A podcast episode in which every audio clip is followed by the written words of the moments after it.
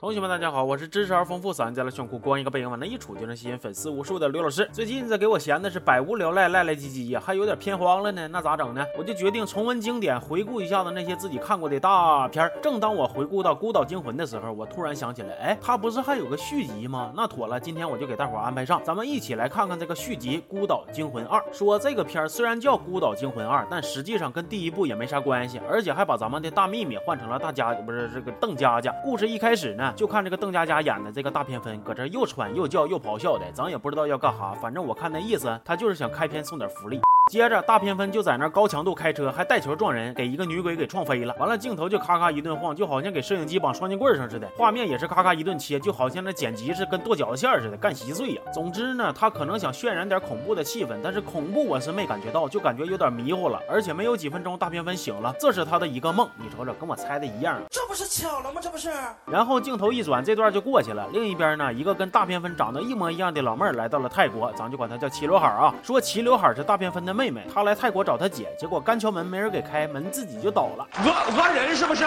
进入她姐家之后呢，这个齐刘海就开始自己吓唬自己。他瞅着点啥都得叫唤，看着门帘子叫，看着小动物叫，看着老爷们还叫。哎呀，大姐呀，你这个表演是师承郭老师吧？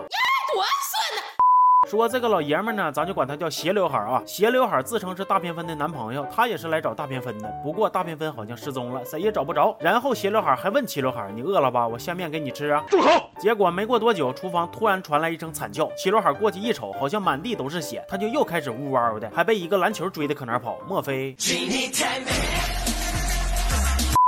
但咱说这些吓人的玩意，它可能是真的吗？明显是不可能啊！其实啊，就是斜刘海做饭的时候不小心把红酒瓶子给干碎了，被玻璃碴子扎了几下，然后他以为屋里边有贼，又扔了个篮球。哎呦我去了，就这么屁大点事儿，咋还让你们拍的跟这个三体人进攻地球似的？那接下来呢，电影又放了一段恐怖片标配的洗澡戏，齐刘海搁这洗洗的，气氛还突然串味儿，不是那个变味儿了。齐刘海不知道为啥就瞅这个镜子可害怕了，又搁那自己吓唬自己，咋的呀？怕看着自己发际线呢？说那话就没处听。等齐刘海洗完澡，就接到了他姐大偏分的电话。说自己是在哪哪哪呢？齐刘海领着齐刘海又码了一个瞅着挺呢的法师，他们仨就一块上了这个孤岛，准备救他姐。结果他们一到那呢，就被一群大蛇给围攻了。旁边还有个擎天柱搁那嘎达嗡嗡作响。法师喊一句快跑，自己又绣了点花活，仨人就开车撩了。完了没几分钟，他们仨刚下车喘口气儿，齐刘海又嗷一声，自己窜上了主驾驶。他们一看又是擎天柱，就让齐刘海赶紧开车。齐刘海说：“我不会开车呀！”直接给另外俩人都干懵了。哎呀妈呀，大姐呀，你说你不会开车，你上什么主驾呀？那智商跟你刘海一起甩飞了。说这回齐刘海也。不尖叫了，就瞪个眼睛，张个嘴，等着对面往上怼。好在是另外俩人还有点智商，他们才逃过一劫。但是这个时候，他们仨也走散了。法师被擎天柱的司机，也就是咱们的大反派一顿收拾，领盒饭了。齐刘海也让大蛇追得嗷嗷跑。这个时候呢，电影还突然给了一个大蛇视角的镜头，也不知道想表达啥。我是这么寻思，导演可能是想说这是一只眼镜蛇吧，因为他近视啊。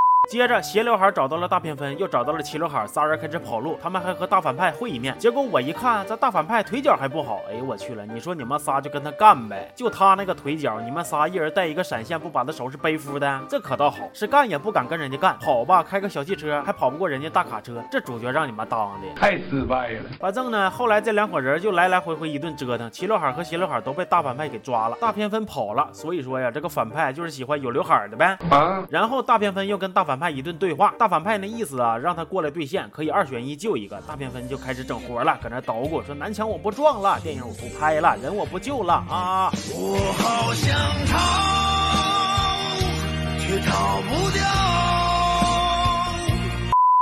影片的最后呢，就是大偏分到底把这俩人给救了，把大反派也给收拾了。他们仨还上了新闻，标题是“华裔三雄破解死亡公路之谜”。原来呀，这个大反派就是个神经病，天天搁这片作妖，闹出了挺多的恐怖传说。咱们的大偏分呢，做噩梦老是能梦到这一片。完了，就有人给他出个主意，说消除恐惧的最好办法就是面对恐惧，女主就来奥利给。结果发生了这些破事儿。哎呀，又是一个连神经病带做梦的故事。毕竟啊，你们懂得。要说呀，看这个片的时候最闹心的是啥呢？那。指定就是女主的尖叫。邓家佳一人分饰两个大嗓门，人均看着点啥都叫唤。我估计啊，他那个剧本里一百页有九十页写的都是啊，还有九页写的是小声点啊，剩下那一页才是台词啊。这给我喊的呀，浑身难受。行吧，那这期就说到这儿了。我是刘老师，咱们下期见，好。